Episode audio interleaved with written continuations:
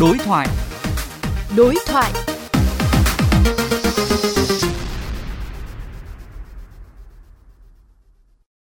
Thưa quý vị, ở rốn lũ Quảng Bình, trong số những người đã phải bỏ lại sinh mệnh nơi lũ dữ, có 3 đứa trẻ. Khi lũ đến, những đứa trẻ này phải tự xoay sở đi tránh lũ hoặc tự trông nom nhau khi ba mẹ đi nhận đồ cứu trợ. Sống ở vùng thường xuyên xảy ra mưa lũ, nhưng điều đáng nói là nhiều trẻ em không biết bơi hoặc không được học kỹ năng sinh tồn dưới nước. Đối thoại với phóng viên Mai Ngọc về thực trạng này, bác sĩ Nguyễn Trọng An, nguyên phó cục trưởng Cục Bảo vệ trẻ em chia sẻ. Xin cảm ơn ông đã nhận lời tham gia đối thoại cùng kênh VOV Giao thông Đài Tiếng Nói Việt Nam. Theo ông, đối với trẻ em sống ở vùng lũ, cần phải được trang bị những kỹ năng sinh tồn dưới nước như thế nào? Khi mà nước lên phải đi di chuyển, uh, di chuyển bằng ghe, bằng thuyền thì bắt buộc phải có mặc áo phao cứu sinh và có người lớn đi kèm.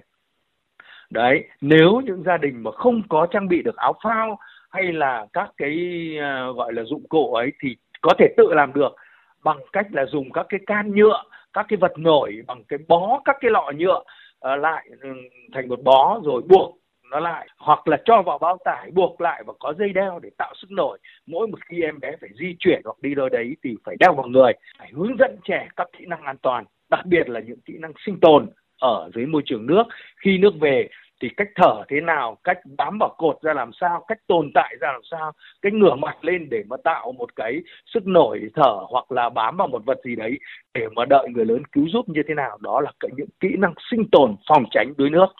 Thứ hai là chúng ta phải dạy cho trẻ cái kỹ năng bơi lội Đấy, bơi lội và kỹ năng tự cứu để có khả năng tự cứu mình và tự cứu và có thể cứu được uh, các bạn nếu mà những xảy ra những nguy hiểm Tại sao tại một đất nước có hệ thống sông ngòi dài đặc và thường xuyên xảy ra thiên tai lũ lụt mà việc dạy bơi và các kỹ năng sinh tồn dưới nước cho trẻ em lại chưa thực sự được chú trọng thưa ông? Câu chuyện này không phải là câu chuyện mới mà hàng chục năm nay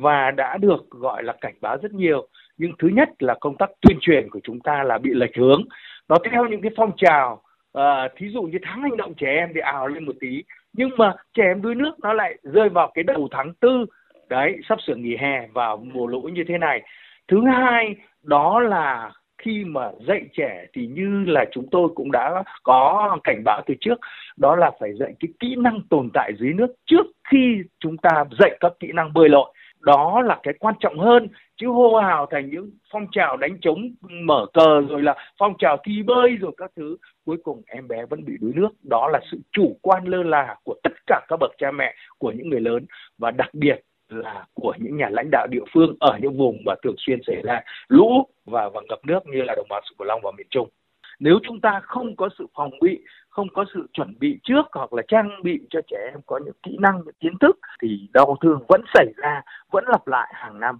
mỗi khi lũ về.